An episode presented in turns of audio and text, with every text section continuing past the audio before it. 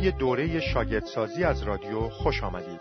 در این مجموعه از بررسی های کتاب مقدس دو معلم کار بررسی را از رومیان فصل 5 آیه 12 الی 21 انجام خواهند داد. رومیان فصل 5 آیه 1 الی 11 تعدادی از برکات عادل شمردگی را به طور خلاصه برشمرد. رومیان فصل 5 آیه 12 الی 21 بر وضعیت قانونی مسیحیان تاکید می‌ورزد.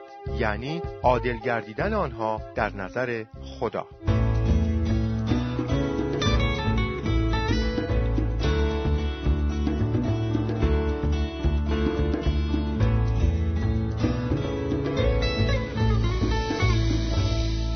قدم اول. بخوانید. به خاطر کمبود وقت لطفا رومیان فصل پنج آیه دوازده الا بیست و یک را خودتان بعدا بخوانید. قدم دوم کشف کنید. برخی حقایق مهم را از رومیان فصل پنج آیه دوازده الا بیست و یک کشف کنید و مورد گفتگو قرار دهیم. کدام حقیقت در این بخش برای شما مهم هست؟ یا کدام حقیقت در این بخش فکر یا دل شما را لمس می کند؟ فکر کنید و پاسخ خود را در دفتر یادداشتتان بنویسید. پس از چند دقیقه به نوبت کشفیات خود را با یکدیگر در میان بگذارید. یک حقیقت مهم برای من در رومیان فصل پنج آیه دوازده الا 19 می باشد. مقایسه انجام شده بین آدم و مسیح نشان می دهد که خدا صرفاً بر اساس خصوصیت های فردی انسانها با آنها عمل نمی کند.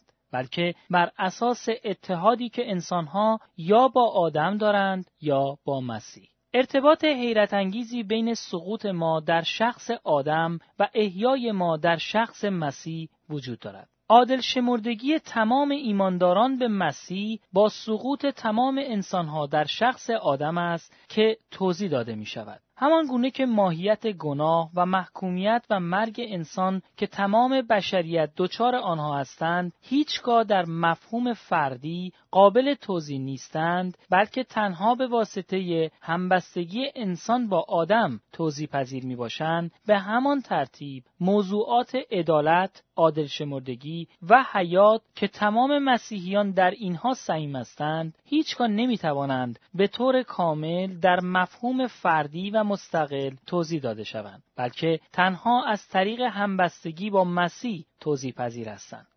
اول آیه دوازده تنها به توضیح بخش اول این مقایسه می‌پردازد. یعنی همان گونه که ما توسط آدم محکوم شده ایم به همان ترتیب توسط مسیح عادل میگردیم. همان گونه که گناه آدم پیامدهای اجتناب ناپذیر محکومیت و مرگ همه انسانها را در پی داشت به همان ترتیب بر اساس رومیان فصل پنج آیه 18 الی 19 عدالت مسیح پیامدهای اجتناب ناپذیر عادل شمردگی و حیات را برای تمام ایمانداران به مسیح به ارمغان میآورد.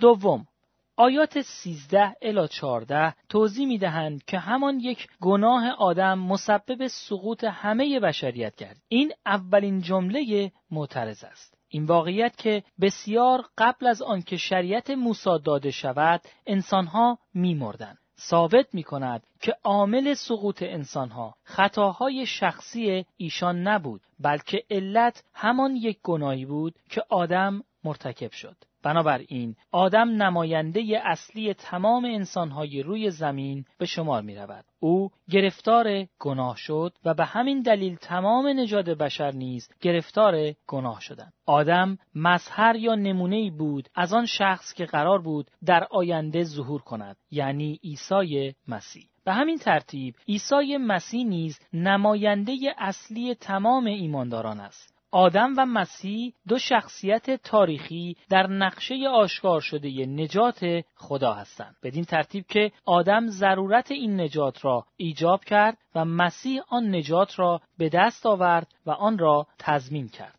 سوم آیات 15 الی 17 توضیح می دهند که مقایسه بین سقوط و نجات کاملا یکسان نیست. این دومین جمله معترض است. و توضیح می دهد که مشابهت بین سقوط در گناه از یک سو و نجات یافتن از چنگ گناه از سوی دیگر کاملا با همدیگر هماهنگ نیستند. دامنه و امتداد کار مسیح بسیار گسترده تر از کار ویران کننده آدم است.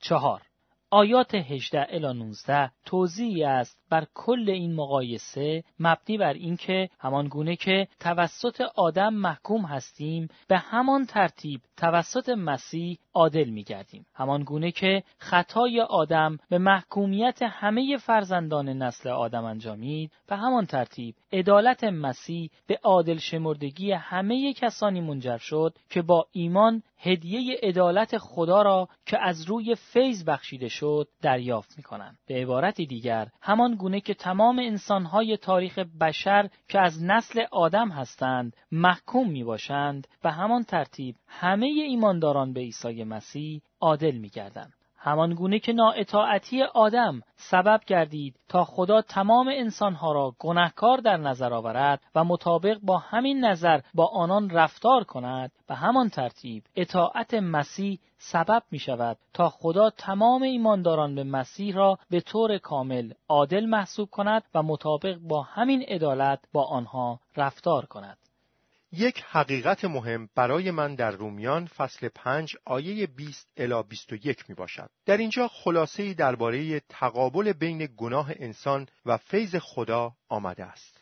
اول شریعت اضافه شد تا گناه افسونی یابد. در زمانی بین ظهور آدم و مسیح شریعت داده شد. در اینجا مراد از شریعت کلیت احکام موسی و تمامیت نظام سازمان یافته عهد عتیق می باشد. این شریعت در زمانی بین آدم و مسیح داده شد. اما نه با این هدف تا وسیله‌ای برای به دست آوردن حیات ابدی باشد بلکه تا وسیله‌ای باشد برای درک میزان اهمیت گناه و مرگ. انسان هرچه دانشش از احکام خدا بیشتر باشد به همان نسبت مسئولیتش نیز بیشتر خواهد بود. احکام هرچه بیشتر در دل و ذهن انسان عمل بکند به همان نسبت رویگردانی انسان نسبت به خدا برانگیخته می شود و سبب می گردد تا او دستورات عادلانه خدا را زیر پا بگذارد. بنابراین تنها تأثیر شریعت در زمان بین ظهور آدم و مسیح آن بود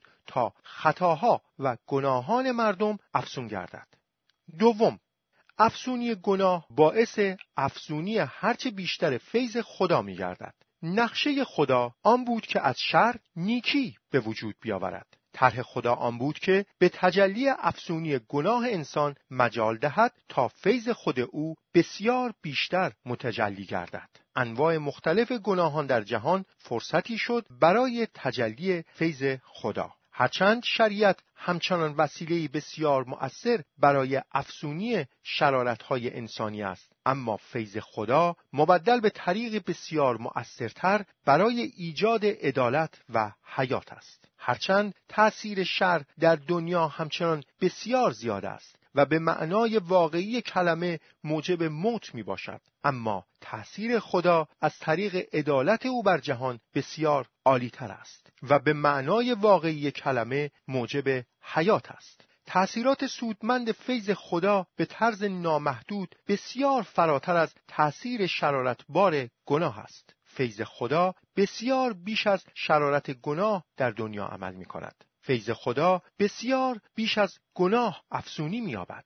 و این الزامن نه به دلیل افسون بودن تعداد انسانهای نجات یافته است بلکه به دلیل گستردگی دامنه و امتداد فیضی است که در زندگی انسانها عمل می کند. تأثیر نیکوی مسیح بر جهان بر تأثیر مخرب آدم بر جهان غالب آمده است. قدم سوم سوال کنید بیایید تمام حقایق موجود در رومیان فصل پنج آیه دوازده الا 21 را درک کنیم و سوالات خود را درباره نکاتی که هنوز درک نکرده ایم مطرح سازیم. چه سوالی در مورد هر نکته ای از این بخش مایلید از گروه بکنید؟ فکر کنید و سوالات خود را در دفتر یادداشتتان بنویسید. سپس راجع به سوالات گفتگو کنید و سعی کنید پاسخ آنها را بیابید. سوال اول. آدم به چه طریق مظهری است از عیسی مسیح که قرار بود بیاید؟ پولس رسول میآموزد که همه انسانهای عالم هم با آدم و هم با مسیح در رابطه خاصی قرار دارند. به خاطر خطای آدم تمام انسانهای عالم در برابر خدا محکوم هستند و به خاطر عمل پر از عدالت مسیح یعنی مرگ و قیام او از میان مردگان تمام ایمانداران به عیسی مسیح عادل میگردند. تفسیرهای متفاوتی که از رومیان فصل پنج آیه دوازده انجام شده بیشتر به دلیل آن است که دیدگاه های مختلفی در رابطه با اعمال اجداد انسانها و پیامدهای آن اعمال برای اعقاب آنها وجود دارند. یک در عصر حاضر گرایش بر این است که بر فردگرایی تاکید شود. در اصل فردگرای حاضر مردم این عقیده را نمیپذیرند که رابطه بین گناهان اجدادشان و پیامدهای آن گناهان برای اعقاب آنها وجود داشته باشد. آنها معتقدند که هر فرد به تنهایی مسئول اعمال شرارت آمیز خیش است و در نتیجه تنها برای گناهان شخصی خود مجازات خواهد شد. بنابراین آنها رومیان فصل پنج آیه دوازده را این چنین تفسیر می کنند. اولین انسانی که مرتکب گناه شخصی گردید آدم بود و بنابراین اولین انسانی که مستحق مرگ بود آدم بود. گناه و مرگ برای اولین بار از طریق آدم وارد تاریخ بشریت شد. همه اعقاب آدم تنها از نمونه نادرست او پیروی کردند. آنها نیز مرتکب گناهان شخصی شدند و در نتیجه مردند. از طریق مطابعت از نمونه نادرست آدم بود که مرگ نصیب هر فرد گردید زیرا هر فرد شخصا مرتکب گناه شد. دو کتاب مقدس هم در خصوص همبستگی ما با یکدیگر تعلیم می دهد و هم در خصوص مسئولیت شخصی هر یک از ما نسبت به اعمال خیش به طور یقین ما بین گناهان اجداد ما و نتایج آن گناهان برای ما که اعقاب ایشان هستیم ارتباطی وجود دارد. کتاب مقدس تعلیم می دهد که هر فرد برای اعمال شرارتبار شخصی خود و پیامدهای آن مسئول است. او نه فقط برای شخص خیش مسئول است بلکه برای اعقاب خود نیز دارای مسئولیت می باشد. کتاب مقدس نمونه های متعددی را ارائه می دهد. نمونه حزقیال فصل 18 خدا بر مسئولیت شخصی هر فرد بر گناهان خود تاکید می‌ورزد. آن عده از اسرائیلیانی که در تبعید بابل به سر می بردن، گناهان اجداد خود را مسبب وضعیت مصیبتبار خود در تبعید می دانستند. آنها می گفتند قوره را پدران خوردند و دندان پسرانشان کند شد. هرچند این مطلب درست بود که تبعید به بابل مجازات خدا برای گناهانی بود که پدرانشان در اسرائیل مرتکب شده بودند اما حزقیال نبی بر گناهان شخصی و مسئولیت شخصی پیامدهای آن تاکید می‌ورزد. هر گناهکار به طور قطع نه فقط به خاطر گناهان پدران یا اجداد خود بلکه به خاطر گناهان خود خواهد مرد. نمونه خروج فصل 20 خدا بر همبستگی انسان با انسانهای دیگر نژاد بشری تاکید می کند. ده فرمان از یک سو ما را نسبت به این مسئله تشویق می کند که اطاعت شخصی از دستورات خدا به طور قطع دارای نتایج مثبت برای اعقاب ما به دنبال خواهد داشت. در خروج فصل 20 آیه 6 خدا می‌فرماید بر کسانی که مرا دوست داشته باشند و دستورات مرا پیروی کنند تا هزار پشت رحمت می‌کنم اما از سوی دیگر ده فرمان به ما هشدار می‌دهد که نااطاعتی شخصی از دستورات خدا به طور قطع به پیامدهای جدی برای اعقاب ما خواهد انجامید. در خروج فصل 20 آیه 5 خدا هشدار می دهد کسانی را که با من دشمنی کنند مجازات می کنم. این مجازات شامل حال فرزندان آنها تا نسل سوم و چهارم نیز می گردد. ما هر روزه شاهد آثار گناه والدین در زمینه استفاده از مشروبات الکلی، مواد مخدر، سکس، جنایت، نجات پرستی، نفرت و تعصب مذهبی بر فرزندان آنها هستیم. بنابراین بین ما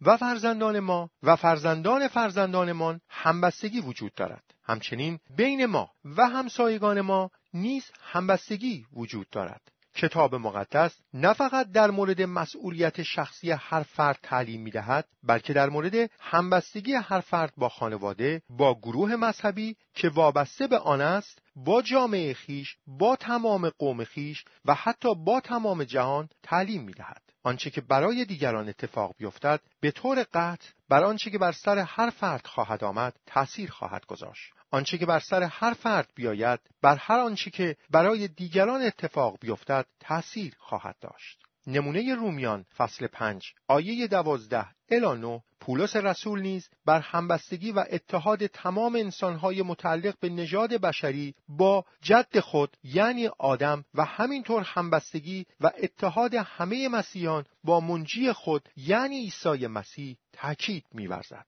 او تعلیم می‌دهد که آنچه که برای آدم اتفاق افتاد بر تمام انسانهای متعلق به نژاد بشری تأثیر نهاده است او همچنین تعلیم می دهد آنچه که برای مسیح اتفاق افتاد. بر تمامی آن انسانهایی که متعلق به عیسی مسیح هستند تأثیر گذاشته است. و همین دلیل است که پولس آدم را مظهر آن شخص که قرار بود در آینده بیاید یعنی عیسی مسیح مینامد.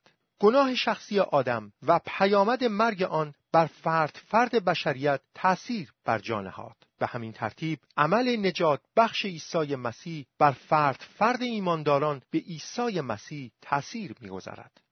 سه همه انسانها در اتحاد و همبستگی خود با آدم مرتکب گناه شدند و همه ایمانداران به مسیح در اتحاد و همبستگی با او عادل خوانده شدند. در رومیان فصل پنج آیه دوازده الی نوزده پولس گناه و مرگ آدم را تقابل با گناه و مرگ اجداد خیش قرار نمی دهد بلکه او گناه و مرگ را که توسط آدم به همه انسانهای عالم رسیده بود در تقابل با عدالت و حیاتی که عیسی مسیح برای همه مسیحیان عالم به ارمغان آورد قرار می دهد. در آیه 19 پولس می‌فرماید که نااطاعتی یک نفر یعنی آدم گناهکار شدن بسیاری را باعث شد و اطاعت یک نفر یعنی مسیح باعث عادل گردیدن بسیاری خواهد شد. در اینجا باعث شدن به معنای تعیین شدن از لحاظ قانونی است. همان یک عمل نامطیعانه آدم باعث گردید یا از لحاظ قانونی تعیین کرد تا هر فرد متعلق به بشریت گناهکار شود.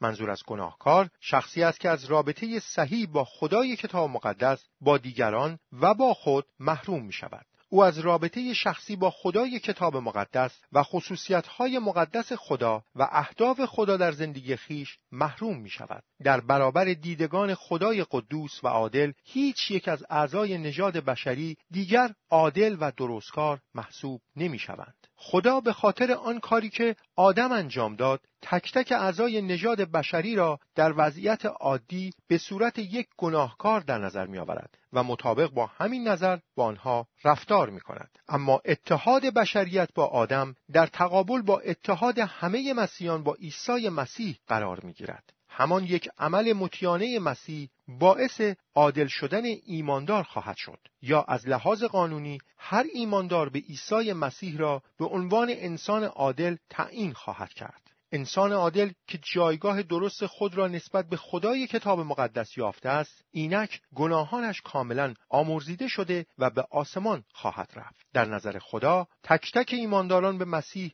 عادل هستند خدا به واسطه کاری که عیسی مسیح انجام داد فرد فرد اعضای بدن مسیح را عادل می شمارد و مطابق با همین دیده با آنان رفتار می کند. آدم نماینده اصلی تمام انسانهای نجات نیافته است. آنچه که بر سر آدم آمد تأثیر عمیقی بر تمامی بشریت بر جای گذاشت. همه انسانهای نجات نیافته در نتیجه اتحاد با آدم محکوم هستند تا در اتحاد با آدم بمیرند. عیسی مسیح نماینده اصلی تمام مسیحیان است. آنچه که برای مسیح در مرگ و قیامش اتفاق افتاد تأثیری ژرف بر همه ایمانداران به مسیح باقی میگذرد همه ایمانداران به مسیح که در نتیجه اتحاد با مسیح مردند و در اتحاد با مسیح برخواستند اینک در اتحاد با مسیح عادل خوانده شدند. البته همه انسان ها در واقع یا در عمل به واسطه آدم گناه نکردند و ایمانداران به مسیح در واقع یا در عمل با مسیح نمردند اما همان یک گناه آدم به طور قانونی و به صورت مؤثر مرگ همه ایمانداران را تعیین کرد و همینطور قیام مسیح از میان مردگان به طور قانونی و به صورت مؤثر قیام همه مسیحیان را تعیین کرد. چهار اتحاد به معنای دریافت مقامی قانونی و طبیعتی خاص و پیروی از یک نمونه است. چگونه باید به اتحاد بنگریم؟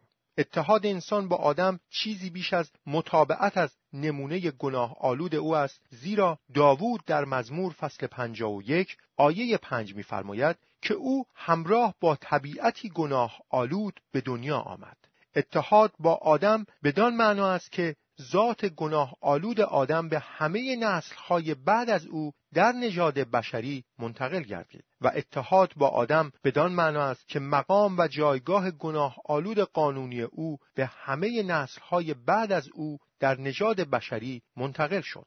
به همین ترتیب اتحاد با مسیح بدان معنا است که مقام و جایگاه عدالت قانونی مسیح و ذات درستکار و مقدس او به همه کسانی که به او ایمان میآورند منتقل میگردد و ایمانداران از نمونه درستکار و مقدس او مطابقت می کنند. سؤال دوم چگونه عمل مسیح بزرگتر از عمل آدم است؟ سقوط در گناه و نجات از گناه کاملا همانند هم نیستند.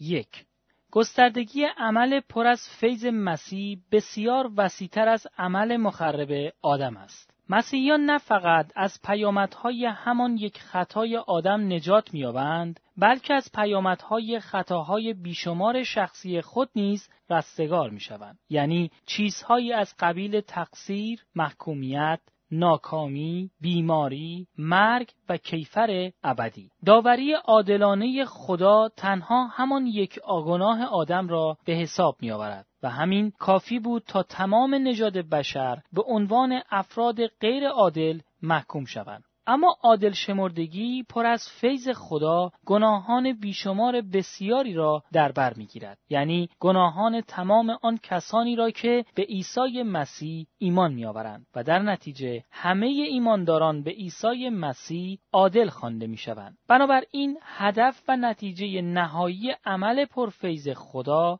بسیار بزرگتر از هدف و نتیجه نهایی عمل مخرب آدم می باشد.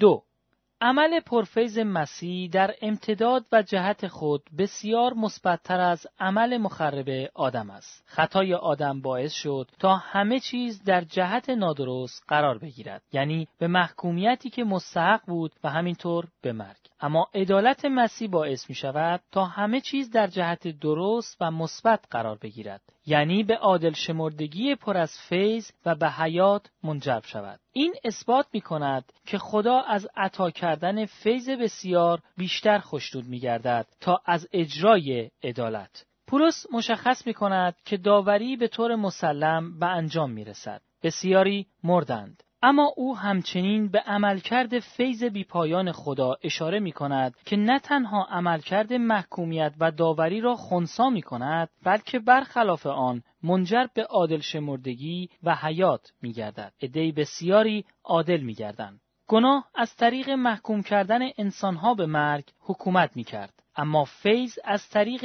عدالتی که منجر به حیات می گردد حکومت می کند. داوری خدا دارای نتایج بسیار بزرگی است. اما دستاوردهای فیض بسیار بیشتر است. ما نه تنها از چنگ مرگ و زندگی فاقد معنا نجات میابیم بلکه نجات میابیم تا حیات جاودان را به دست آوریم. حیاتی که شامل زندگی و وظیفه ابدی پرمعنا است. سؤال سوم. آیا کتاب مقدس تعلیم می دهد که همه انسانهای جهان نجات خواهند یافت؟ اگر آیه 18 را خارج از چارچوب آن مطالعه کنیم چنین به نظر خواهد رسید که این آیه تعلیم می دهد همچنان که تمام انسانهایی که تاکنون در عالم زیستند به خاطر همان یک گناه آدم شرعا محکوم می باشند به همین ترتیب نیز تمام انسانهایی که تاکنون در عالم زیستند به خاطر همان یک عمل درستکارانه مسیح شرعا عادل خواهند گردید اما در کتاب مقدس هر بار که به تمام انسانها اشاره می شود منظور تک تک افرادی که بی استثنا بر زمین زیستند نمی باشد. یک فراگیر بودن اصطلاح همگانی همه باید در رابطه با شرط لازم دریافت برکت محدود تلقی شود. رومیان فصل پنج آیه 17 می‌فرماید شرط لازم برای عادل شمردگی دریافت فیض و هدیه عدالت خدا است. به همین سان بقیه قسمت های کتاب مقدس تعلیم می دهند تنها آن عده‌ای که به عیسی مسیح ایمان بیاورند نجات خواهند یافت. بنابراین کتاب مقدس تعلیم نمی دهد که نجات امری همگانی و جهان شمول می باشد. شرط نجات ایمان آوردن به عیسی مسیح است. دو اصطلاح فراگیر همه باید بنابر ماهیت موضوع و چارچوب آن محدود شود. برای مثال در مرقس فصل یک آیه سی و هفت و فصل پنج آیه 20 و فصل یازده آیه سی و دو هر جا همه به کار رفته است باید آن را در محدوده افرادی که در چارچوب متن آمده در نظر گرفت. به همین سان در رومیان فصل پنج آیه 18 هنگامی که گفته می شود همه انسانها محکوم هستند باید آنها را محدود به انسانهایی کنیم که بر اثر توارث طبیعی از نسل آدم هستند. زیرا در این میان مسیح یک استثنا است و به همان ترتیب همه انسانهایی که عادل میگردند باید محدود به آن ادعی شود که به وسیله ایمان به مسیح مرتبط شدند منظور پولس در اینجا بر اساس میزان کمی نیست بلکه او به چگونگی عمل کرده خدا میاندیشد. خدا تمام انسانهایی را که مرتبط با آدم باشند محکوم می کند اما تمام انسانهایی را که مرتبط با مسیح باشند عادل میگرداند. سه اصطلاح فراگیر همه به کار رفته است تا با نگرش کلی گناه آلود یهودیان که خود را مستثنا و برتر از غیر یهودیان می‌دانستند مقابله کند. پولس تأکید می کند که تفاوتی ما بین یهود و غیر یهود نیست. همه نجات یافتگان صرف نظر از یهودی یا غیر یهودی بودن به یک طریق مشترک نجات می‌یابند. هر که به عیسی مسیح ایمان داشته باشد حیات جاودان را دارد. اما هر که به عیسی مسیح ایمان نیاورد از همکنون محکوم است. قدم های چهارم و پنجم. کاربرد و دعا. پس از تبادل نظر با یکدیگر و تهیه فهرستی از کاربردهای امکان پذیر به این فکر کنید که خدا می‌خواهد کدام یک از کاربردهای امکان پذیر را به کاربردهای شخصی برای خودتان تبدیل کنید. سپس بیایید به نوبت در مورد یک حقیقت که خدا از رومیان فصل پنج آیه دوازده الی بیست و یک به ما آموخته دعا کنیم.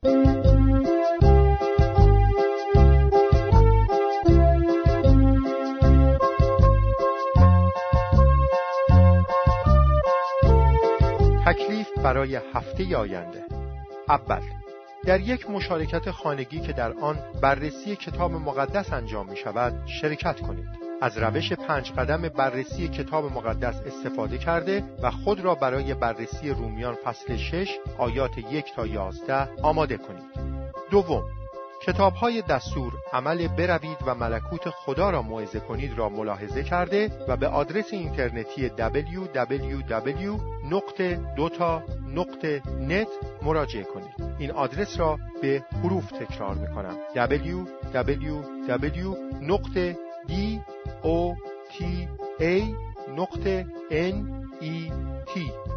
سوم هر شنبه تا چهارشنبه به برنامه دوره شاگردسازی از رادیو گوش دهید.